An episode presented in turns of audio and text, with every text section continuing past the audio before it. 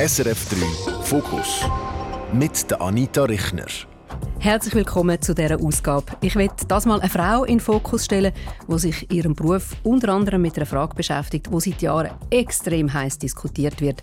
Karriere und Familie, kann man das miteinander verbinden? Bei mir sitzt Katja Rost, 47, Soziologieprofessorin an der Uni Zürich. Ganz herzlich willkommen, Frau Rost. Dankeschön, hallo. Ja, und jetzt wechsle ich in die Hochsprache. Katja Rost, Sie haben im Frühling zusammen mit Ihrer Kollegin Margit Osterloh eine Studie veröffentlicht, die einen veritablen Shitstorm ausgelöst hat. Ganz grob zusammengefasst ist Folgendes herausgekommen. Dass Frauen im akademischen Bereich weniger Karriere machen als Männer, das hat eher mit persönlichen Präferenzen zu tun als mit Diskriminierung. Und damit sind wir natürlich in einer ganz, ganz hitzigen Debatte und ich freue mich sehr, heute mit Ihnen darüber zu diskutieren, weil ich finde, dass auch Ihre Biografie einen sehr ergiebigen Hintergrund dafür bietet. Sie sind in Ostdeutschland, in der damaligen DDR, aufgewachsen mit einer berufstätigen Mutter. Sie haben es als Akademikerin ganz an die Spitze geschafft, sind seit 2012 Professorin Sie leben im Patchwork mit zwei Kindern und ihrem Mann zwischen Innsbruck und Zürich. Habe ich das alles, habe ich das korrekt alles zusammengefasst? Das ist korrekt so, ja. Herr Rost, ich habe ja eben gesagt, es hat diesen Shitstorm gegeben und ähm, ich möchte natürlich später wirklich auch von Ihnen wissen, was das mit Ihnen gemacht hat und auch was das über unsere Diskussionskultur aussagt. Aber reden wir doch zuerst noch über diese Studie. Ähm, es geht um die Frage, warum ist eigentlich der Anteil an Professorinnen an den Universitäten so niedrig, obwohl seit vielen Jahren ja Gleichstellungsmaßnahmen laufen. Und da eben, wie gesagt, war das Fazit, es geht weniger um Diskriminierung als um eine persönliche Wahl. Also woran machen Sie das fest? An, äh, ich sag mal, verschiedenen ähm, Indikatoren, die wir in dieser äh, Studie eben untersucht haben. Also ich glaube, das würde jetzt auch hier den Rahmen sprengen, äh, wenn wir das jetzt alles im, im Detail uns anschauen. Aber ich sag mal, äh, da stehen also ich sag mal verschiedenste Tests dahinter. Ähm, äh, unter anderem haben wir zunächst mal offizielle Statistikdaten der Universitäten ähm, äh, eben ausgewertet. Und hier war schon mal interessant, dass die quasi nicht zur Verfügung stehen, obwohl wir so viel darüber diskutieren. Die müssten wir uns mühevoll zusammensammeln. Also wie viel Prozent der Frauen gehen in welchen äh, Studienfächern wann verloren. Ja, also wie hoch ist dieser Anteil? Und ähm, was eben dort rausgekommen ist, äh, ist eben genau äh, das, der Gegen, das Gegenteil von dem, was wir quasi in der Genderforschung vermuten würden und auf denen zum Beispiel Quotenregelungen beruhen. Nämlich Quotenregelungen beruhen darauf, dass sie eben sagen, äh, Frauen tun sich schwer in Gruppen, in denen sie eben in der Minderheit sind. Und deswegen äh, müssen wir eben dort dafür sorgen, dass es eben mehr Frauen gibt in diesen Gruppen und dann sozusagen steigen die quasi natürlich auch auf. Ja? Mhm. Und wir haben genau das exakt Gegenteil gefunden, nämlich in Studienfächern, wo die viel vertreten sind, fallen sie weg und in Studienfächern, in denen sie eben weniger vertreten sind, die Frauen, äh, können sie sich gut halten beziehungsweise sogar stärken. Und was wir dann gemacht haben, ist eine äh, Umfrage äh, eben unter Studierenden bis hin eben zu Assistenzprofessorinnen und haben dort eben fest, ähm, festgestellt, dass eben es doch sehr unterschiedliche Wünsche eben zwischen den Studienfächern und zwischen den Geschlechtern eben gibt und dass das eben begründen kann, warum sozusagen diese Frauen aus sogenannten Frauenfächern. Das sind also Fächer, äh, die 70 Prozent oder mehr Frauenanteil haben zu Studienbeginn, eben äh, wegtröpfeln, also nicht so erhalten bleiben. Und wenn man es kurz sozusagen jetzt zusammenfassen will, ist, dass diese Frauen eben eine äh, andere Sozialisation zum einen haben. Also das heißt, die hatten zum Beispiel häufiger eine Hausfrau auch als Mutter gehabt äh, oder eine Frau, eine Mutter eben die Teilzeit gearbeitet hat, also eher ein traditionelles Rollenmodell zu Hause. Ähm, dann sind das durchaus emanzipierte Frauen, also es sind keine unemanzipierten Frauen, ja, ähm, die sich aber eben wünschen, quasi, dass auch der Partner eben Teilzeit arbeitet, also quasi äh, jetzt nicht so karrierebewusst in dem Sinne, dass sie sagen, also die Karriere geht jetzt quasi über alles und äh, ich äh, verzichte deswegen auf Kinder. Nein, nein, sie wollen eben beides, ja, und wenn man eben beides will, ja, was ja absolut ein legitimer Wunsch ist, äh, dann äh, kann man halt wahrscheinlich nicht diese Höchstkarrieren machen, ähm, äh, ne, die eben 150 Prozent Arbeitszeit zumindest am Anfang verlangen heikles Thema. Da müssen wir nachher noch darüber sprechen. Mich interessiert jetzt zuerst noch diese Abzweigung. Also Sie haben eben gesagt, diese Frauen, die tröpfeln weg, weil das ist ja eigentlich interessant. Das machen ja mehr äh, junge Frauen die Matura als, als Jungs zum Beispiel. Also ist denn diese Abzweigung, passiert die bei der Geburt des Kindes oder äh, geschieht das schon früher? Viel, viel früher passiert das. Ne? Ähm, diese Abzweigung, also sag mal, diese Trennung zwischen ähm, Mädchen und Buben in, äh, ich sag mal, äh, Menschen- und sozial orientierte Fächer äh, seitens der Frauen und in die technischen äh, toten Materien, das bin jetzt hart, ja, seitens der Jungen. Ähm, und das ähm, äh, nimmt halt zu, dieses Verhalten, ähm, je, äh, ich sag mal, gleichgestellter eine Gesellschaft ist. Das ist halt das Interessante, weil gleichgestellte Gesellschaften, also wie eben zum Beispiel die Schweiz durchaus auch, ja, die sich ja sehr stark für die Rechte der Frauen und von Minderheiten einsetzt, ja, ähm, äh, das sind meistens auch Wohlstandsländer, ja. Und in Wohlstandsländern kann ich halt das auch machen, äh, was ich sozusagen, was meinen Wünschen entspricht. Da muss ich also nicht als Frau äh, zum Beispiel äh, Maschinenbau äh, studieren, äh, weil ich später für mein Einkommen eben verantwortlich bin, sondern ich kann mir eher sozusagen erlauben, wirklich auch meinen Träumen nachzugehen, was ja an sich was Positives ist. Haben Sie das jetzt bei sich persönlich auch so erlebt? Weil Sie sind ja, ich habe es gesagt, am Anfang in der DDR aufgewachsen. Da sind ja die Frauen, sage ich, stark vertreten in den sogenannten MINT-Fächern. War da bei Ihnen auch schon so etwas eigentlich vorgegeben? Und Soziologie kam dann irgendwie später dazu? Ja, absolut. Also ich sage mal, es entspricht meinem Lebensweg. Also in der DDR war ich auf einer Spezialschule ähm, äh, von Karl Zeiss Jena. Das sind also nur 40 Kinder der, Schweiz, äh, der DDR hingekommen äh, in, in, dem Bereich Mathematik und äh, Physik Hochbegabtenförderung. Übrigens auch dort hat man schon die Gendersegregation. Also wir waren an der Schule ähm, 37 Buben und drei Mädchen. Ja? Äh, und äh, da hätte ich natürlich Mathematik und Physik studieren sollen. Und das wäre quasi vom Regime vorgegeben gewesen. Also da hat man keine freie Studienplatzwahl gehabt in der DDR. Das wurde sozusagen von oben entschieden, was man machen durfte. Ne? Und ähm, insofern ja, also und, und, und äh, natürlich genieße ich das heute, dass sag mal, die gesellschaftliche Ordnung eine andere ist und ich eben das machen durfte, was ich wollte. Und ja, ich habe mich für ein äh, typisches Frauenfach entschieden. Das ist wohl so. 80 Prozent der Studienanfänger in der Soziologie sind mittlerweile Frauen. Das ist im Übrigen, äh, wäre es vielleicht, vielleicht kommen wir noch drauf zu sprechen, sowas verändert sich natürlich im Zeitablauf. Also die Soziologie war nicht immer ein Frauenstudium gewesen. Genau, wie die Medizin ja eigentlich auch nicht. Genau. Ja, genau. Was mich noch interessieren würde, Sie haben ja sich jetzt bei Ihrer Studie klar auf den akademischen Bereich fokussiert. Gilt das mit der Abzweigung und eben diesen verschiedenen Karrierevorstellungen eigentlich auch für Frauen, die eine Berufslehre gemacht haben? Ja, das, äh, ich sag mal, gilt auch. Und daran ist man ja eben sehr stark auch, ich sag mal, politisch interessiert und will das quasi immer wieder ummodeln, dass man eben möchte, dass quasi die Frauen, ich sag mal, weniger äh, eben einen Friseurberuf beispielsweise oder Friseurinnenberuf ähm, ergreifen, obwohl der mittlerweile meiner Meinung nach im Wandel ist und sich wieder zum Männerberuf wandelt. Das ist also auch spannend, ja. Ähm, und mal eben zum Beispiel die es auch auf dem Bau haben möchte in solchen Berufen äh, oder eben in technischen Berufen. Ja, das erlebt man genauso. Nochmals zu diesem Fazit. Eben, es geht mehr um die persönliche Wahl äh, als um Diskriminierung. Was ich nicht verstehe in der ganzen Diskussion, was eigentlich so schlimm ist an der Wahl. Also wir können ja jetzt zum Beispiel mal uns beide nehmen. Also mhm. Sie ähm, sind mit 36, also sehr jung Professorin geworden, haben es wirklich an die Spitze geschafft. Sie haben zwei Kinder. Ich bin Mutter von fünf Kindern. Ich war immer berufstätig, habe aber erst eigentlich mit Ende 40 eine Führungsfunktion übernommen. Aber das sind doch eigentlich unterschiedliche Wege, aber sind doch eigentlich persönliche Entscheidungen. Warum ist diese Wahl, warum wird die so heiß debattiert? Also sag mal, zum ersten ist unser äh, Weg äh, kein äh, typischer Weg. Äh, sondern eben eine Minderheit von Frauen, die das macht. Äh, aber die hat sich, also für die äh, Frauen, die, ich sag mal, wollten und wollen, ja, die haben sich quasi schon seit Jahren setzen die sich eigentlich durch. Das muss man ganz sagen. Und da muss man sagen, ja, es ist alles in Ordnung, ja. Ähm, aber ähm, ich sag mal, die Vermutung ist halt immer, äh, dass es quasi wirklich so äh, systematische äh, Barrieren gibt, äh, die eben Frauen äh, an solchen Karrieren hindern und äh, dass hier eben sozusagen stärker extern eingegriffen werden müssten äh, seitens des Staates, eben mit der Kinderbetreuung, eben äh, seitens des mangelnden Willens der äh, Männer, die eben hier mehr Aufgaben übernehmen müssten. Ja, also es ist natürlich auch ein äh, großes Wirrwarr, wenn man so will, aus verschiedenen Ideen und Konzeptionen, wie quasi eine Gesellschaft besser funktionieren könnte. Ja, und ähm, äh, dieses Wirrwarr baut eigentlich immer äh, auf, ich sag mal, ich sag mal, eine Ingenieurwissenschaften der Gesellschaft auf, so will ich es mal gerne nennen.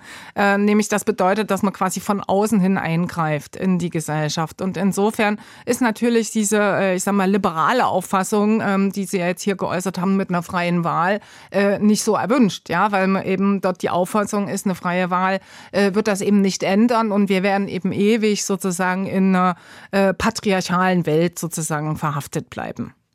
Aber ich meine, eine Wahl kann ja auch sein, dass man sagt, ja, ich habe jetzt Kinder und ich gebe meinen Beruf auf und ich bin jetzt Hausfrau. Also das ist ja auch, da müssten sich ja solche Frauen auch irgendwie ganz komisch vorkommen, obwohl das ja auch legitim ist. Diese Wahl ist doch völlig legitim. Ja, das sehe ich. Genau wie unsere auch legitim war. Also ja.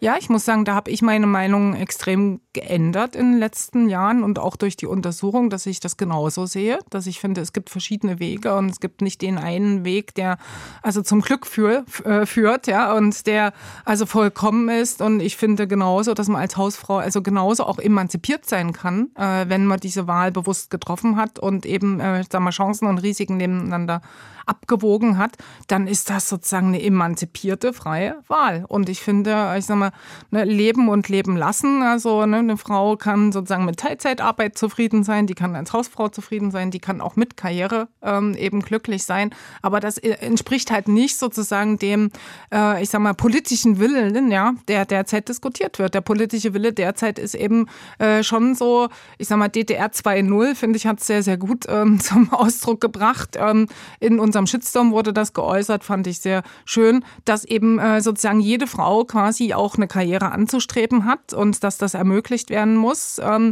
und zwar eine Karriere im Sinne sozusagen einer Karriere, die, äh, ich sag mal, in 50 Prozent der Arbeitszeit eben möglich ist, ja. Ähm, und die dann also die Vereinbarkeit von Beruf und Familie ermöglicht, plus dass da eben der Staat sozusagen die Familie auch noch finanziert. Äh, das ist quasi so die Wunschforderung und da muss man einfach sagen, ja, äh, das ist Wishful Thinking, ja, das wird nicht eintreten weil dann haben wir keine Wohlstandsgesellschaft mehr. Haben Sie eigentlich persönlich je gehadert jetzt bei diesem Thema? Also Sie sind Mutter von zwei Kindern. Ähm, ich habe am Anfang gesagt, Sie pendeln zwischen Innsbruck und Zürich, sind heute jetzt mit dem Rollkoffer gekommen. Also da stelle ich mir vor, da ist viel Flexibilität gefragt. Und Sie sind Professorin, gefordert an vielen äh, Orten. Ja, also geht es Ihnen manchmal auch irgendwie schlecht oder denken Sie, oh, ganz oft, ganz oft. Hin? Also ich sag mal, ich kann sozusagen alle Positionen jetzt auch in unserem Shitstorm absolut verstehen, weil ich die alle durchlaufen bin. Also ich sag mal, am Anfang äh, äh, hatte ich quasi, als ich noch keine Kinder hatte, war ich der Meinung, ja, dass also jede Frau will Karriere, also genauso wie ich und das ähm, äh, und ich wollte im Übrigen auch keine Kinder, also Karriere war mir wichtig und dass ich sozusagen nicht der Mehrheit der Frauen entspreche, ja, also ist mir später bewusst geworden. Ähm, und dann hatte ich eben das Kind und habe gejammert über die hohen Krippenkosten und wie das, also, ne, äh, dass das einen umbringt. Und natürlich ist ein Kind ein Einschnitt, ein finanzieller, egal ne? wie so also ein Kind kostet halt, macht nicht nur Freude, sondern kostet auch, auch Geld und ist Stress, ja. Ähm, und äh, dann habe ich mich drüber aufgeregt in der Krippe, äh, weil ich die einzige Mutter war, die zu 100 Prozent gearbeitet habe, dass die anderen Frauen so gepflegt kommen. hat mich geärgert, dass die beim Friseur waren und und dann haben die sich, also waren auch viele mit, äh, ich sag mal, recht wohlhabenden Männern verheiratet, ja, und und ne, und und, und da habe ich mich quasi geärgert, äh, dass die das haben und ich nicht, ja, also und wie ungerecht die Welt ist. und, ja, also ich kann das alles nachvollziehen, aber eben da vielleicht einfach deswegen denke ich ähm, heutzutage, ja, es ist halt die Entscheidung, die ich getroffen habe aus meiner Sozialisation heraus. Auch das, auch das habe ich verstanden mittlerweile. Meine Mutter war halt immer berufstätig. Ich habe nichts anderes vorgelebt bekommen. Ich habe auch vorgelebt bekommen, dass es absolut in Ordnung ist und Kinder keinen Schaden nehmen, zumindest in DDR-Verständnis, wenn die fremdbetreut werden. Ja. Also deswegen hatte ich auch keine Ängste, mein Kind in eine Krippe zu geben. Ich merke mittlerweile, okay, das geht nicht allen Müttern so. Und auch das ist was, was man zu akzeptieren hat. Ja, und ich weiß auch, da gibt es Studien, die eben aufzeigen, dass das nicht immer so vorteilhaft ist, die Fremdbetreuung. Ja, und äh, da bin ich sozusagen absolut toleranter geworden im Gegensatz zu früher. Diese Kitas oder eben die, die Betreuung, das war ja jetzt auch in diesem Shitstorm, äh, kam das auf. Das, das wird ja immer als Grund für die Untervertretung von Frauen in Führungsfunktionen wird gesagt, ja eben die Strukturen sind einfach nicht gut genug. Katrin Bertschi, Nationalrätin von der GLP und Co-Präsidentin von Allianz F hat das zum Beispiel gesagt, ja, wenn die Strukturen anders wären, dann würden auch mehr Frauen arbeiten. Aber ihre Studie besagt, selbst wenn die Kita, ich sage jetzt, wenn es mehr Kitas gäbe, wenn die günstiger wären, auch dann würden Frauen nicht mehr arbeiten. Also ich sag mal, so genau äh, können wir das jetzt äh, nicht sozusagen, also mal wissenschaftlich aufzeigen. Was wir aufzeigen können in der Studie ist, dass eben äh, viele äh, wirklich auch Zeit mit den Kindern verbringen wollen. Ja, und dafür gibt es wirklich viel wissenschaftliche Evidenz, äh, dass Elternschaftsnormen, so nennen wir die, ja, äh, eben sehr ausgeprägt sind, auch in Wohlstandsgesellschaften. Auch das wiederum macht Sinn, wenn ich also mein, meine Zeit jetzt nicht nur mit, mit Arbeiten verbringen muss und auch so das Geld ausreicht. Ja, natürlich nimmt dieser psychologische Wert von Kindern auch zu, auch Zeit verbringen zu wollen mit denen. Und was ist daran verkehrt? Daran ist nichts verkehrt. Und da sozusagen äh, möchte man genau sozusagen ein Kind nicht in die Kita schaffen. Ja, also nämlich man möchte sozusagen wirklich äh, eben eigene Zeit mit den Kindern verbringen. Ja? Also das ist der Punkt eins und den können wir recht gut aufzeigen. Und da gibt es also wirklich viel äh, wissenschaftliche Evidenz, die das aufzeigt. Und insofern wird er natürlich auch, äh, ich sage mal, eine Kita-Finanzierung jetzt wenig daran ändern. Und die andere Sache ist, äh, und da äh, diskutieren wir sicherlich noch in der Wissenschaft, ähm, ist, äh, inwiefern solche strukturellen Veränderungen wirklich kurzfristig und mittelfristig eine Gesellschaft verändern.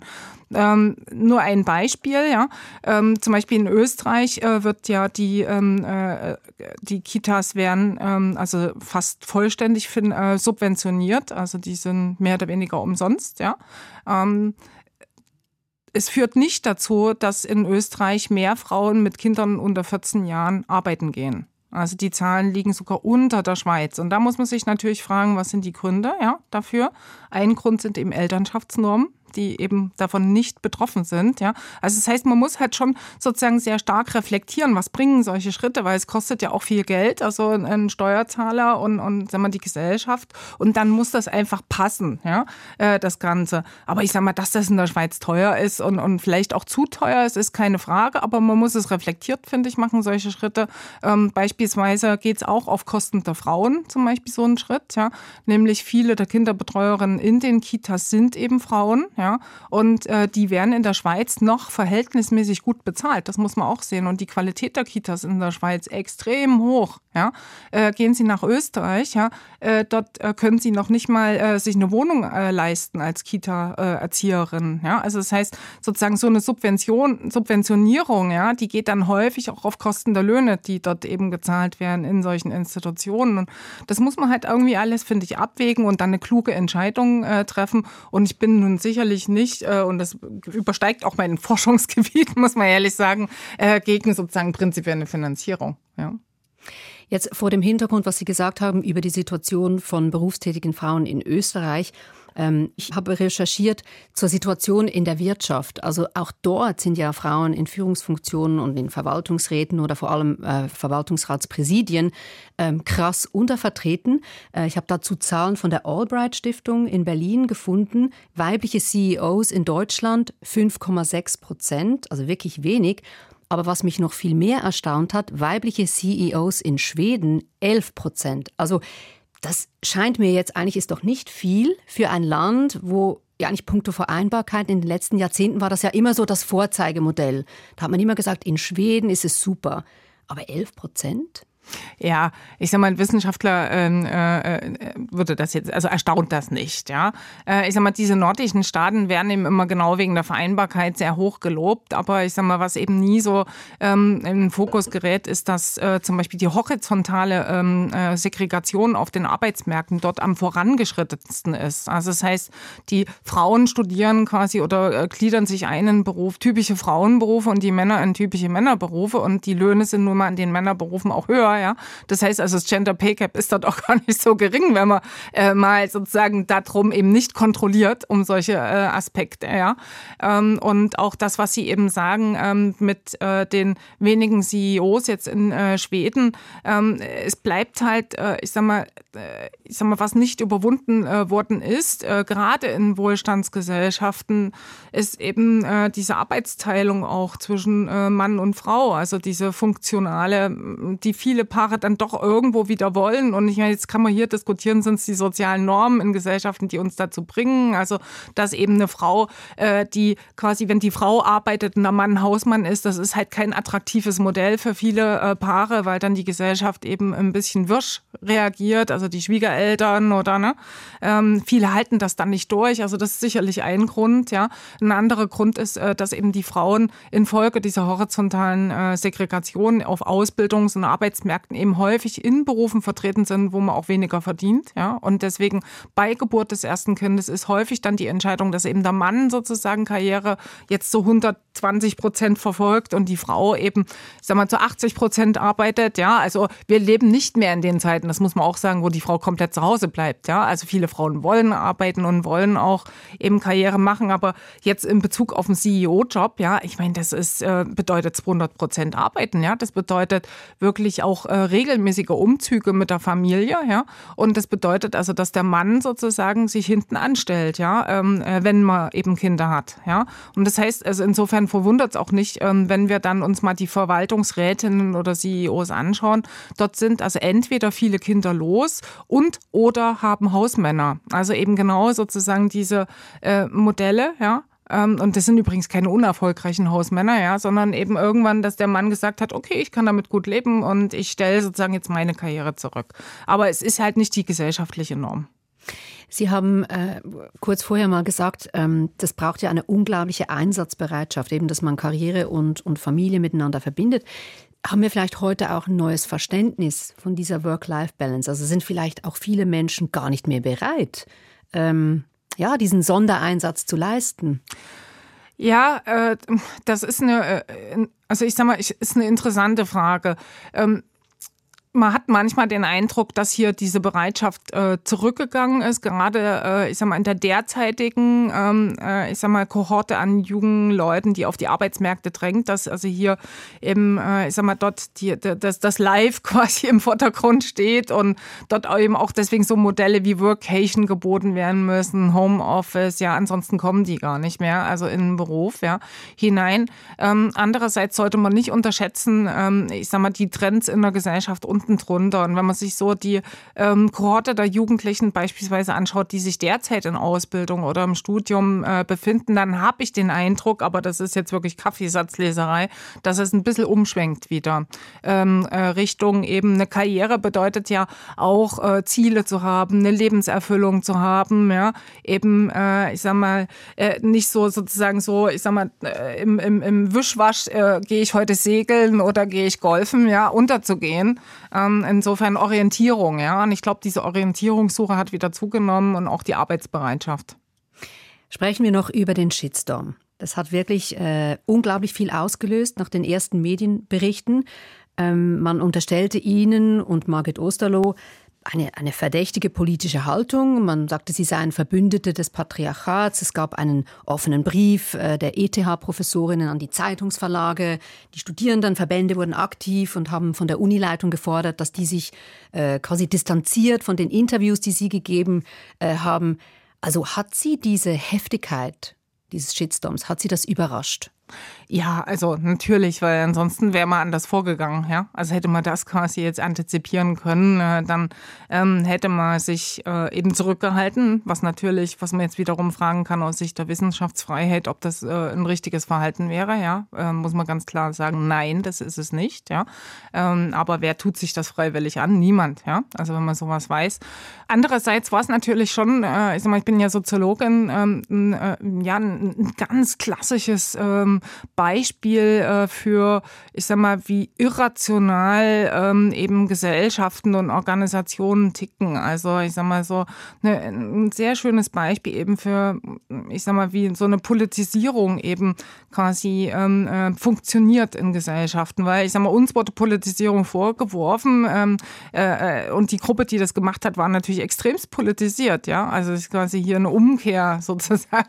Und das war natürlich schon äh, spannend. Ja, also auch, äh, ich sag mal, aus theoretischer Sicht ist das hochspannend gewesen, äh, das zu beobachten, was dort passiert ist. Aber warum ist dieses, äh, ich sage jetzt mal, ideologische Minenfeld derart explosiv? Also ich meine, eigentlich ist es doch, also Wissenschaft besteht geht ja eigentlich im Wettstreit um Meinungen. Also das ist die Essenz. Und ja, aber warum ist das so schwierig? Ja, na, es geht, geht, halt nicht mehr um Wissenschaft, also nicht sozusagen um eine, ich sag mal, äh, wertneutrale Wahrheitssuche, was eigentlich der Auftrag von Wissenschaft ist. Den wir auch schwer erfüllen können, weil wertneutral müssen sie erstmal sein. Ne? Das ist äh, schon schwierig. Ja, ich würde mal sagen, ich bin so abgebrüht bei dem Thema, dass ich da äh, mittlerweile recht wertneutral geworden bin, weil ich so verschiedene Stadien durch bin und auch schon so lange da drin bin. Aber ähm, es, es ist eben keine wertneutrale Diskussion, die wir in der Gesellschaft gerade führen. Ja, und wir haben hier sehr unterschiedliche Positionen äh, und die laute Position, ähm, die gerade derzeit eben, äh, obwohl es eine Minderheit ist, das muss man ganz klar sagen, dominiert den Diskurs, ist eben die Position, die eben sagt, äh, wir müssen das Patriarchat überwinden, ähm, äh, auch sozusagen eine, äh, ich sag mal, eine sehr kognitive oder sprachliche Position ist das, die eben sagt, schon allein sozusagen eine falsche Überschrift kann das Patriarchat wieder auslösen, ja, was ich jetzt als Soziologin so nicht unterstützen würde, ja, weil ich sag mal, soziale Normen, die brauchen viel länger, um zu entstehen und, ne, ähm, aber eben eine sehr, ich sag mal, politische Meinung äh, in welche Richtung man ähm, kommen möchte. Und äh, ich sag mal, da geht es sozusagen nicht darum, sozusagen die Wahrheit zu finden, sondern äh, Strukturen zu verändern, ja, in dieser Diskussion. Und da muss man sagen, haben wir hier natürlich auch unterschiedliche Ziele. Also mal, die Leute, die uns angegriffen haben. Also denen geht es darum, Strukturen zu verändern, ja. Und äh, uns ging es primär mal als Wissenschaftlerin eben darum, ähm, die Gründe zu erörtern. Aber machen Sie sich Sorgen um die Diskussionskultur und um die Debattenkultur in der Schweiz? Jein. Also ich sag mal, äh, in dem Moment war es hart. Das muss man schon sagen. Wenn man selber in sowas drin hängt, ähm, ist das äh, nicht angenehm. Äh, andererseits hat ja eine Debatte stattgefunden. Ja? Und es war eine ziemlich heftige Debatte. Insofern kann man sagen, ja, die Debattenkultur ist da. Ja, und wir haben eine Diskussion. Ähm, nur ist die Frage natürlich, wer möchte sich so einer Diskussion stellen? Ja, also wenn es dann quasi darum geht, eben, dass Leute an Pranger gestellt werden und ähm, dass man ähm, ich sag mal, als Wissenschaftlerin um die ähm, Stelle Reputation fürchten muss bei solchen Sachen, ist das natürlich nicht angenehm. Äh, andererseits aus gesellschaftlicher Sicht äh, gibt es immer wieder solche Phasen, die wir durchlaufen und man kann das jetzt auch mal positiv sehen. Ähm, allein, dass wir eine Debatte führen und allein, dass die so heftig ist, deutet vielleicht darauf hin, ähm, dass sich da auch was wieder relativiert und normalisiert ähm, und dass, äh, ich sag mal, auch kritische Stimmen äh, gehört werden ja, und hier eben drum gestritten wird. Sie haben jetzt gesagt, es war hart. Also wie haben Sie es ausgehalten? Was haben Sie gemacht jeweils am Abend? Oh, also ja, das war schon also sehr, sehr schwer, muss man wirklich sagen. Das ist jetzt so im Nachhinein kann man das gar nicht mehr beschreiben, aber ähm, na, ich habe nur gearbeitet, nur gearbeitet und äh, ich sag mal, mein Sohn hat in der Zeit extrem gelitten. Also ähm, der hat also ständig geweint äh, und hat gesagt, sein Leben ist vorbei. Ähm, äh, mein äh, Mann hat gesagt, da musst du jetzt mal rauskommen, das geht so nicht weiter und du zerstörst unsere Familie. Also wir hatten eine extreme familiäre ähm, Diskussion und am meisten leid getan hat es mir ehrlich gesagt für unser Kind, ja. Äh, und da muss ich schon sagen, also da war ich äh, dann an dem Punkt war ich wirklich am sauersten, also auf, äh, ich sag mal, diese Angriffe, die ja größtenteils von weiblicher feministischer Seite kamen, ja, wo ich sagen muss, ja, euch geht's doch um die Familie, ja, warum zerstört ihr Familien? Ich frage mich, also vor Ihrem Hintergrund eben, ich habe am Anfang gesagt, Sie sind in der DDR aufgewachsen, in einer Diktatur, wo man wirklich nicht seine freie Meinung äußern konnte. Ist das ein Grund vielleicht auch, dass Sie besonders sensibel reagieren und finden, man muss offen diskutieren können? Ja, äh, das, also ich sag mal, äh, zum einen, äh, ja, man muss offen diskutieren können und seine Meinung sagen können. Das durfte man in der DDR nicht, ja. Äh, und äh, ich glaube eher, äh, was mich viel mehr geprägt hat, ist ähm, und, und auch mich viel, sehr geärgert hat in dem ganzen Diskurs, ist, äh, ich würde mich genau aus dies, aufgrund dieser Sozialisation in keine politische Ecke mehr stellen. Ja.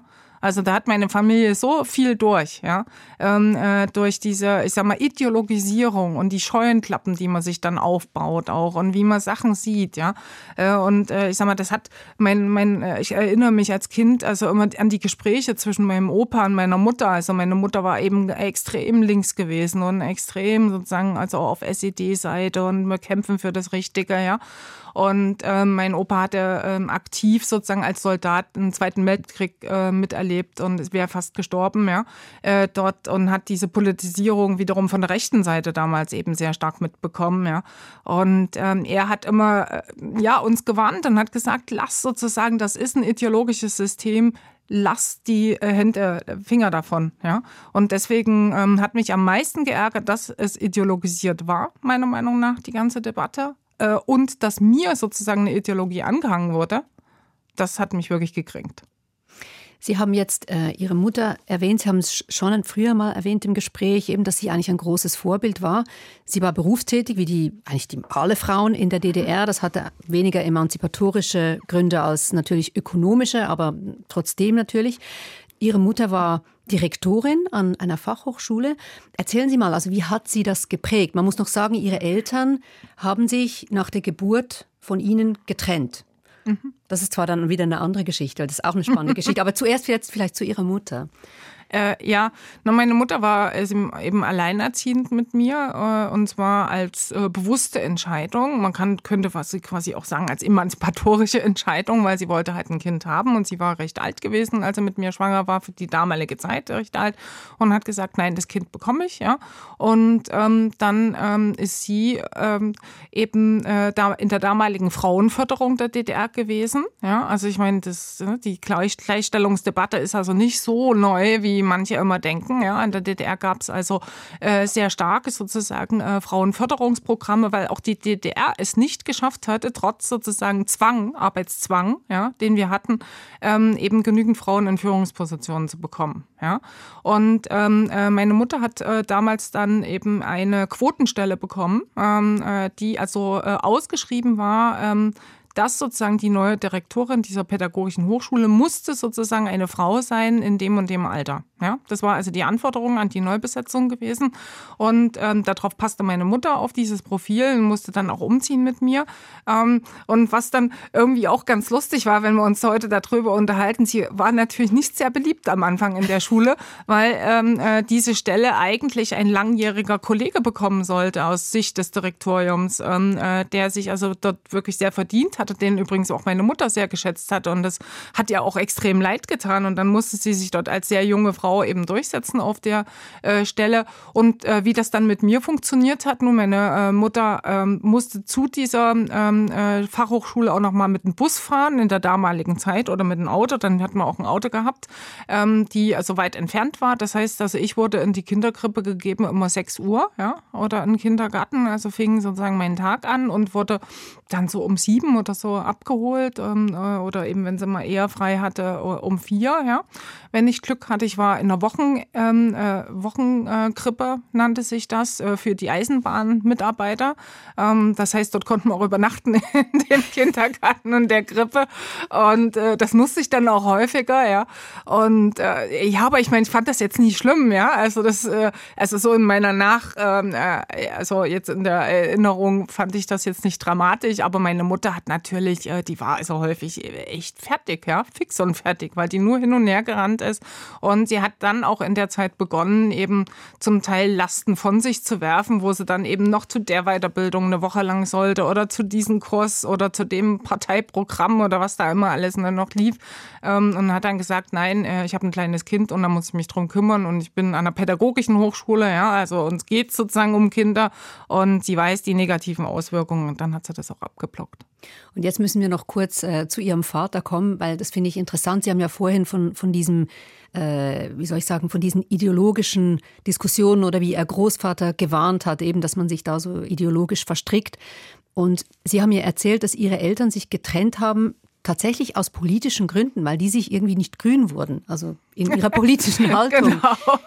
Also die DDR war ja quasi zu das wissen wir aus der Statistik, zu 99 Prozent quasi parteilinientreu, ja. Und äh, da waren natürlich nicht alle linientreu, sondern viele haben dann ihr Kreuz gesetzt, um keinen Ärger zu bekommen. Aber meine Mutter war wirklich linientreu, also die hat wirklich an das Gute geglaubt, ja. Also ich meine, es war jetzt, ne, also äh, ne, wenn wir uns auch heute drüber unterhalten, versteht sich selber nicht mehr, aber sie hat gedacht, also die DDR macht sozusagen die Welt zum ähm, äh, besseren Ort, ja. Äh, und mein Vater äh, war einer der wenigen Liberalen äh, damals in der DDR. Also davon gab es echt nicht viele. Ja. Ich glaube, die Partei da irgendwie 0,1 Prozent ähm, Mitglieder. Also Und ähm, er war also wirklich tief überzeugter Liberaler gewesen. Und das passte natürlich hinten und vorne nicht zusammen. Ne? Also meine Mutter, die den Sozialismus und Kommunismus verteidigt hat und Marx und Engels rauf und runter gelesen hat, jetzt ein bisschen übertrieben, ja, äh, und gedacht wird, äh, wir werden alle soziale Ungerechtigkeit eben dort überwinden. Und mein Vater, der also gesagt hat, okay, also äh, wirtschaftlich läuft das hier äh, ein Bach runter, das Ganze, und äh, das ist eine Zwangsideologie ja. Sie haben vorhin erzählt, wie das war in dieser Kinderkrippe mit den Eisenbahnkindern von, von der Früh bis abends spät. Ähm, ich kann mich erinnern, als ich bin mal mit meiner Familie in die DDR gereist und meine Erinnerung ist, das war alles sehr grau. So habe ich das in Erinnerung. Es war so bleiern. Ich, kann mich auch erinnern, an, an, an der Grenze musste ich ein Comicheft, ich, ich habe oft irgendwie ein Comicheft gelesen im Auto, da musste ich das abgeben also ich fand das alles sehr schwer, aber das ist jetzt natürlich extrem die Perspektive von jemandem, der von außen kommt. Also wie war Ihr Lebensgefühl damals als Kind oder als Jugendliche? Ähm, ja, äh, schon ein buntes Gefühl, ja, mhm. aber ich kann diese graue Seite total verstehen. Mein Mann erzählt mir das selber, der ist also auch aus Westdeutschland und war oft in der DDR zu Besuch. Ähm, aber äh, ja, wir wurden halt, ähm, als Kind war das ja gar nicht so offensichtlich. Also ich meine, da hat die DDR sehr viel geboten, ja, das muss man äh, schon sehen. Also ich war in zig AGen gewesen, ich war... Ähm, Was ist AG, eine Arbeitsgruppe? Arbeitsgemeinschaft, ah, ja, also Arbeitsgemeinschaften hatten wir an den Schulen und da konnte man in den Mathematik Kurs gehen, in den Computerprogrammierungskurs, äh, ähm, in den äh, Club der deutsch-sowjetischen Freundschaft. ich war da also überall mit dabei. Ich war beim Leistungsschwimmen äh, mit dabei. Also da war schon viel sozusagen äh, für die äh, Kinder wurde gemacht. Und das hat sich natürlich quasi alles um diesen politischen Gedanken, ich sag mal, gruppiert. Ja, aber das hat man gar nicht so mitbekommen. Ich sag mal, wenn wir zum Beispiel zum, ähm, äh, wir mussten ja auch ständig an Demonstrationen teilnehmen, da haben wir dann die Plakate gebastelt, eben mit der Friedenstaube und was da alles war. Oder für die, es gab auch äh, Frauentag, ja, das war ja quasi äh, was extrem Wichtiges in der DDR. Da hatte quasi die ganze DDR frei und musste quasi ähm, den Frauen gratulieren und Kuchen backen und ähm, äh, dann auch auf äh, Demonstrationen gehen, also für die Frauen, ja. Also viel von dem also erkennt man so in Zügen wieder. Und äh, ja, und als Kind war das schon toll gewesen, ja. Also ne, ein Kuchen, Kuchenbazar dann eben vorzubereiten äh, oder eben, wenn wir Demonstrationen hatten, äh, das war der einzige Tag, an dem es Imbissbuden gab, ja. So Imbissbuden gab es nirgendwann und da konnten wir uns eine Rostbratwurst auf der Straße kaufen oder ein Eis am Stiel. Also mit anderen Worten, das, was Sie als grau erlebt haben und als Mangel, ja, was es in der Tat ja auch war, ja, ähm, hat dann quasi ähm, äh, vielleicht sozusagen so ein glanzvolle Seiten bekommen und viel glanzvoller, als wir heute in der Inflation quasi des Konsums erleben, weil eben ein Mangel da war. Ne? Und wenn dann in diesem Mangel eben einmal ein Eis am Stiel ja, äh, gegessen werden konnte, dann war das schon was, das hat einen wirklich äh, zehn Tage das Herz gewärmt. Ja. Wie war denn Ihr Blick in unsere Welt, also in unsere westliche Welt? Ein ganz schrecklicher. Also ich sag mal, wir haben ja, ähm, wir durften ja kein äh, Westfernsehen schauen und bei uns wurde das, ja, ich sag mal so teilweise schon durchgesetzt, auch zu Hause zumindest für mich. Ja, also meine Eltern haben sich da jetzt nicht immer dran gehalten. Wir hatten auch Westverwandtschaft, die wir gepflegt haben, durchaus. Ja, ähm, aber äh, ich habe dann also wirklich nur eben äh, DDR-Fernsehen geschaut und DDR-Zeitung äh, gelesen und war also auch Agitatorin ähm, äh, in der äh, Schule, was bedeutete eben so, ich sag mal, die Politikbeauftragte. Ja, ich musste dann den anderen Kindern eben die Nachrichten immer äh, an der Wandtafel eben dokumentieren. Und was wir erlebt haben, ist halt ähm, natürlich, ähm, ich sag mal, Diktatur. Ja, äh, nämlich äh, was uns gesagt wurde, ist, dass in, in, Westdeutschland eben alle Leute obdachlos sind, also jetzt nicht alle, ja, aber ich sag mal der böse Kapitalismus, ja, ähm, der also Menschen zerstört, ähm, der über äh, Leichen geht, ähm, dieser, ähm, äh, wo Menschen verhungern müssen, äh, wo Menschen eben keine Wohnung haben. Also es war eine ganz schreckliche Welt, äh, die uns dort gemalt wollt, wurde. Ähm, das ging bei mir sozusagen, weil ich da auch sehr anfällig war als Kind dahin. So sogar dahin, dass ich damals geheult habe, als die äh, Mauer eben äh, gefallen ist. Äh, das war für mich also tatsächlich ja. Ja, das war für mich schrecklich gewesen. Also ich habe da nicht irgendwie was Positives gesehen. Ich habe gedacht, um Gottes Willen, jetzt kommt dieses ganze Unheil, ja, des Kapitalismus kommt jetzt auf uns zu. Sie waren ja damals 14 äh, zur Zeit der Wende und das war ja eine ganz, also anschließend war das eine ganz schwierige Zeit für ganz viele Menschen in der DDR, weil viele verloren ihre Jobs. Äh, Leute in Führungsfunktionen wurden quasi ausgetauscht. Es wurden Leute aus dem Westen dort, ich sage jetzt mal, installiert. Wie war das äh, in Ihrer Familie? Äh, ja, auch schrecklich. Also ich sag mal, meine äh, Mutter ist natürlich arbeitslos geworden, recht schnell, ja, und musste äh, eben dadurch, dass sie eben ähm, politisch ja auch aktiv war und das sind also gerade im Lehrerberuf waren das dann Leute, die waren nicht mehr tragbar, ja, die wurden als erstes eben ähm, eben aus, rausgenommen, äh, obwohl sie ja an sich einen super Job hatte, ja, und musste dann in privaten Schulen anfangen, ähm, wo sie glücklich war, dass sie überhaupt das bekommen hatte für ein mickriges Gehalt, ja. Und mein Vater hat schon auch lange, sozusagen jetzt nicht aus politischen Gründen, war das bei ihm nicht, aber ne, die wurden dann aufgekauft, der war ähm, äh, Straßenbauingenieur. Also das war dann der zweite Mann, also das war der... Der zweite Mann, genau, ja, genau. von meiner Mutter, ähm, äh, Straßenbauingenieur und äh, ne, die wurden dann gekauft, eben von Franzosen, ähm, die dieses ähm, marode Unternehmen, wenn man so will. Und äh, da musste auch lange quasi um seinen Job äh, kämpfen und zittern, ja, weil er eben dann, äh, ich sag mal, nicht mehr die, nicht, nicht, gar nicht die Anforderungen sozusagen mehr so mehr erfüllen konnte an quasi den Arbeitsmarkt. Die Leute waren ja bei uns auch viel sozusagen vorbeiqualifiziert, ja, also dass quasi die technologische Entwicklung im Westen schon eine andere war als eben in den sozialistischen Systemen. Ne?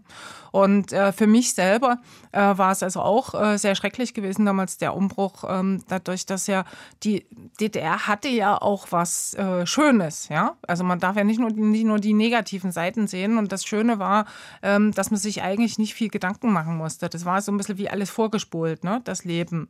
Also es war klar, was ich dann später studieren werde. Es war spät, klar, dass ich dann später, wenn ich sozusagen heirate und ein Kind kriege, kriege ich eine Wohnung. also es war quasi alles so äh, ja. Also das ist äh, quasi, ob man das jetzt wollte oder nicht. Ne, das ist, waren keine Wahlentscheidung, sondern das hat der Staat vorgegeben geben. Aber auch so eine Vorgabe kann ja entlasten, ja, wenn man dann auf einmal in einer Gesellschaft ist, die mit so extrem vielen Wahlmöglichkeiten, ja, äh, auf einmal kann ich studieren, was ich will. Wow, ja, äh, wir waren total überfordert, ja. Also wir wussten gar nicht, äh, ähm, wie das alles geht. Und das äh, sieht man ja heute noch. Ähm, es wird ja immer bemängelt, dass es so wenig Ostdeutsche auf Führungspositionen gibt. Ne? Also ähm, noch heute in, in, äh, in Deutschland.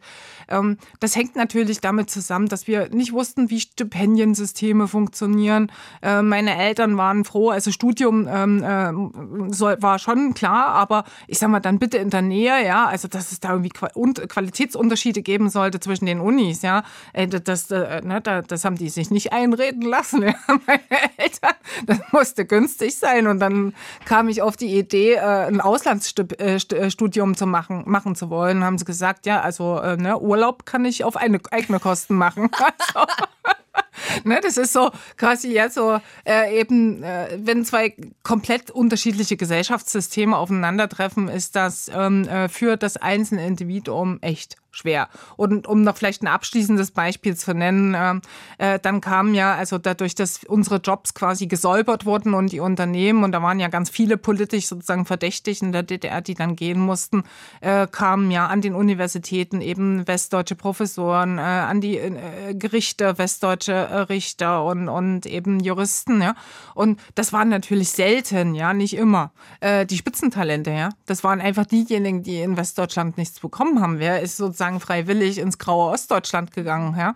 Jetzt nicht sozusagen die äh, Super äh, ja. Gab es auch, ja. Also ich habe Gott sei Dank zum Beispiel in Leipzig am Soziologieinstitut äh, studiert, wo man einen der renommiertesten äh, Professoren aus Westdeutschland hat, der es bei uns aufgebaut, weil er es als nur als Chance begriffen hat, ähm, jetzt mal wirklich äh, eben sein Institut aufzubauen, was in Hamburg nicht möglich war. Aber das waren die Ausnahmen. Sie haben jetzt gesagt, am Anfang war es wirklich ein Schock. Wann hat es dann gewechselt oder wann haben Sie dann gemerkt, doch, dieses neue System, das jetzt da kommt, es war früher was der böse Kapitalismus, aber dann war er bei Ihnen. Also wann haben Sie das als Chance begriffen und gemerkt, hey, da, da ist was, aus dem kann ich was machen. Da bietet sich mir was. 15, nach 15 Jahren ungefähr, als ich, als ich in der Schweiz war. Also in Deutschland hatte ich das Gefühl nie, ja, um ehrlich zu sein. Also ich sag mal, ich bin ja dann noch, ähm, habe ja mein ähm, Studium und alles und auch die erste Berufstätigkeit in ähm, Ostdeutschland gemacht, also in Leipzig und in Ostberlin. Bin dann, also ähm, eben, also es war natürlich schon gemeinsames Berlin, aber ne, damals war die Unterscheidung Ost- und West-Berlin schon korrekt gewesen. Und äh, bin dann nach München und in München war das für mich nochmal offensichtlich, also wie stark ich auch diskriminiert werde aufgrund meiner Sprache, aufgrund meiner Herkunft. Ja. Also das äh, war damals noch völlig anders als heute. Und dann bin ich in die Schweiz gekommen, nach Bern. Und das fand ich dann schon echt. Das war so wie nach Hause kommen. Also weil meine Heimat gab es ja nicht mehr. Ja. Das ähm, ist ja irgendwo alles verschwunden und zerstört gewesen. Und bei uns war Tristesse und Trostlosigkeit und Arbeitslosigkeit. Und DDR gab es nicht mehr, in Westdeutschland ist man diskriminiert worden, ja. Und dann auf einmal in der Schweiz, da waren irgendwie alle so nett, ja. Und ähm, äh, gerade gerade weil ich aus Ostdeutschland kam, äh, war ich ähm, häufig hatte ich so das Gefühl, hatte ich sogar noch wie einen Bonus gegenüber den Westdeutschen. Das war so eine komplett neue Erfahrung, ja. Auf einmal nicht diskriminiert zu werden, sondern in irgendeiner Art, ähm, ich sag mal, eine Wertschätzung äh, zu bekommen, ähm, das ähm, war äh, für mich sozusagen sehr positiv und ist vielleicht auch der Grund, warum ich hier noch bin. Also ich habe die Schweiz am Anfang, gleich am Anfang eben mit sehr positiven äh, Gefühlen verbunden, obwohl ja eigentlich die Schweiz ähm, noch äh, mehr ein Wohlstandsland ist als Westdeutschland, also noch weiter quasi von dem entfernt äh, liegt, wie ich sozialisiert worden bin und was meine Familie ehrlicherweise auch an Vermögen zum Beispiel hat. Ne? Wenn Sie jetzt diese Diskriminierung ansprechen, ähm, dieses Gefühl ja auch irgendwie, dass die, die Geschichte irgendwie weniger wert ist, äh, die Ostdeutsche, da ist doch ähm, der Leipziger Literaturprofessor Dirk Oschmann, der hat ja im Frühling ein Buch veröffentlicht und das hat eine Riesendebatte ausgelöst in Deutschland. Das Buch heißt Der Osten, eine westdeutsche Erfindung. Und er moniert ja da auch, was Sie jetzt auch gesagt haben, dass ja wirklich äh, viel weniger Ostdeutsche auf Führungsfunktionen äh, sind. Und er zum Beispiel fordert jetzt eine Quote. Und das würde mich jetzt interessieren. Sie, ich schätze jetzt mal ein, Sie sind ziemlich kritisch generell gegenüber Quoten, aber würden Sie jetzt das unterstützen? Äh, nein, also da bin ich äh, schon dann konsequent, ja, dass ich äh, sage, ja, also hier will ich keinen, und dort könnte man schon eine Quote machen.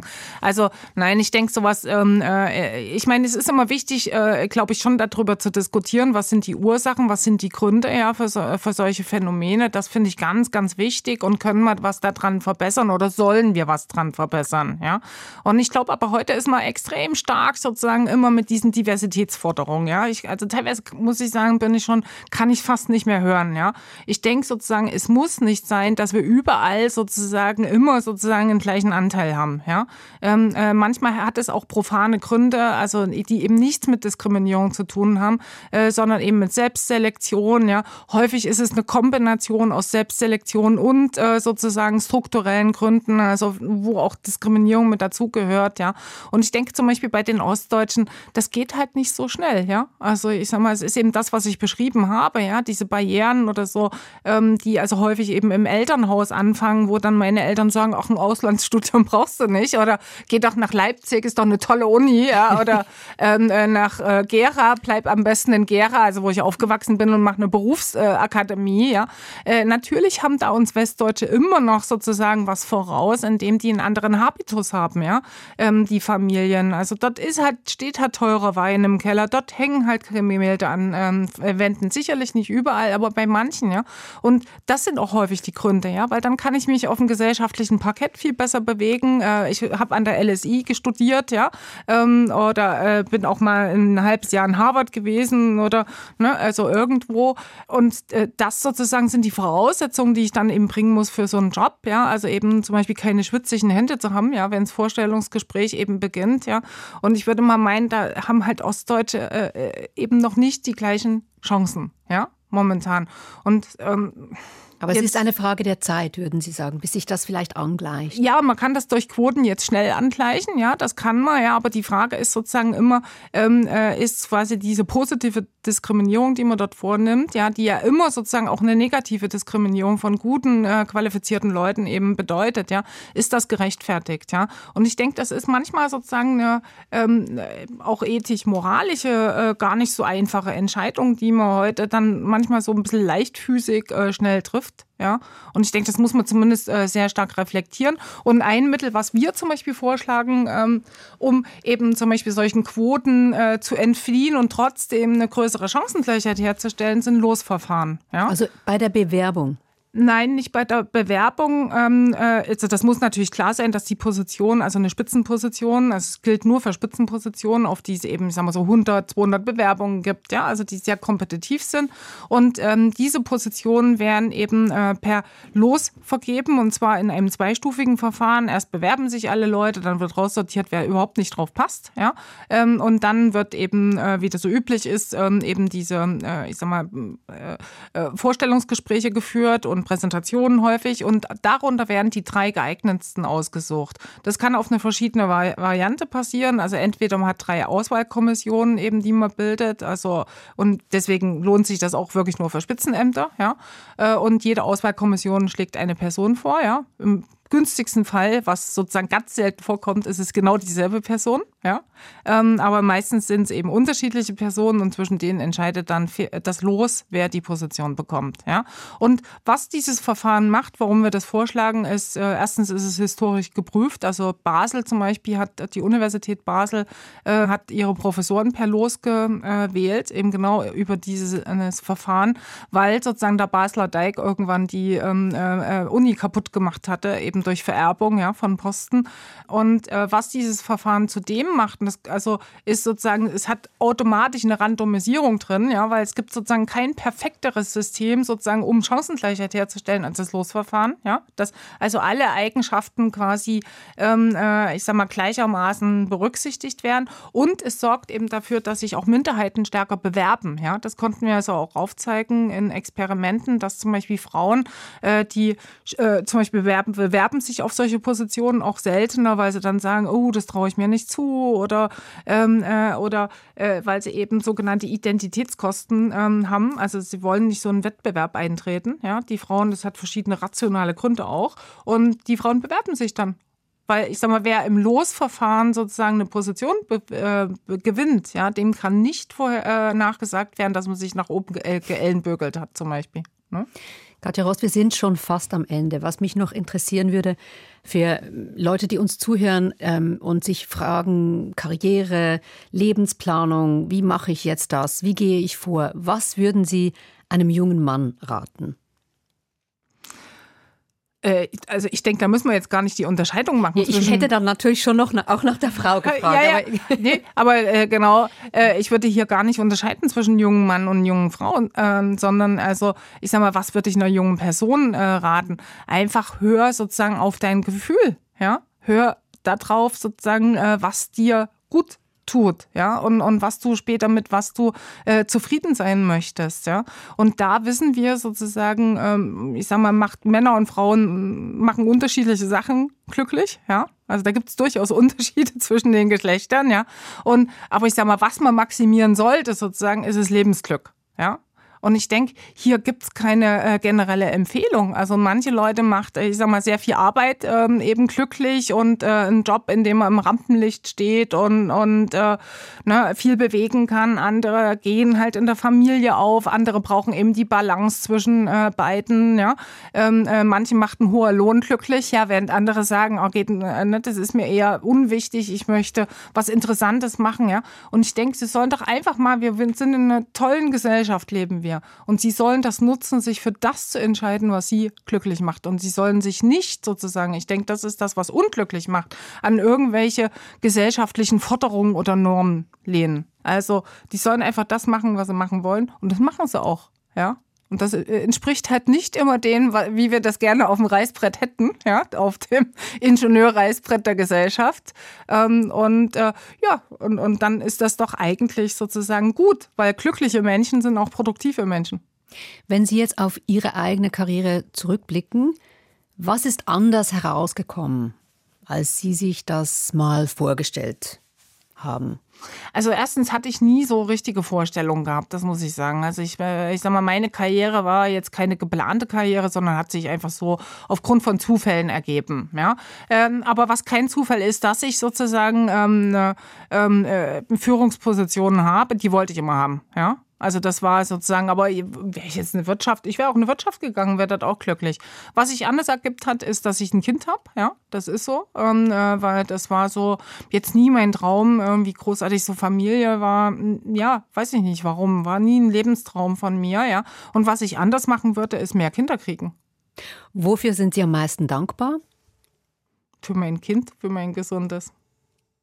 Katja Rost, ich danke Ihnen ganz herzlich für diese Stunde. Es war sehr, sehr interessant. Danke vielmals. Danke Ihnen, fand ich auch spannend. Und wir haben keine Musik gespielt bis jetzt. Dabei haben Sie eine coole Playlist äh, mir geschickt. Aber es reicht auf jeden Fall noch für einen Song. Your Choice. Ja, ja, dann natürlich Billy Idol. Ist ehrlich gesagt auch mein Favorit auf Ihrer Liste. Billy Idol. Wahrscheinlich für jüngere Leute, die uns zuhören, die kennen den wahrscheinlich gar nicht mehr. Es war eine Ikone der 80er, das ja, können wir so sagen. Genau, es war eine Ikone der 80er. Ja, das ist interessant, ob die den nicht mehr kennen, weiß ich gar nicht, weil wir die 80er Jahre Mode kommt ja auch extrem zurück und meistens dann natürlich auch in Ansätzen so eine gewisse Lebenskultur, ja, die natürlich modernisiert wird, ja weiß ich nicht. Aber ich meine, die 80er Jahre sind eine spannende Zeit, ja, weil ich sag mal, auch damals hatten wir so eine sehr fluide äh, Sexualität gehabt ähm, oder ähm, äh, eine sehr fluide Männlichkeit, ja. Wenn man den Billy Idol anschaut, ist ja nicht der prototypische Macho-Macho-Mann, ja, geschminkt und ähm, ne, sehr extrovertiert und, und die Frauen sehr selbstbewusst in der Zeit, also mit kurzen Haaren und, und so ein bisschen Punker-Style. Also eine, ähm, äh, ich sag mal, dagegen sind wir heute konservativ. Das ist der Fokus mit der Soziologieprofessorin Katja Rost. Das Gespräch gibt es wie immer auf der Play SRF App und auf allen gängigen Podcast-Plattformen. Abonniert uns, uns weiterempfehlen, bewertet uns und merci vielmals für eure Zeit. So lange, sagt Danita Richner.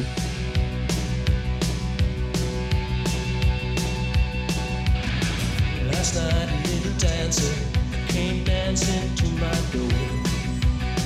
Last night a little angel came pumping on the floor. She said, Come, baby, you got a license for love. And if it expires,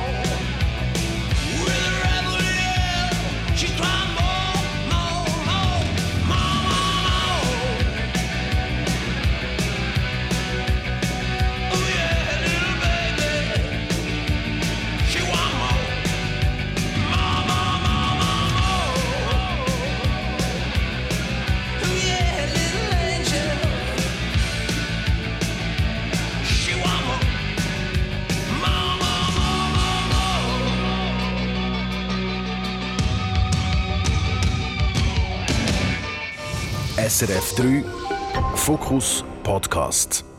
Alle Talks auf srf.ch-audio.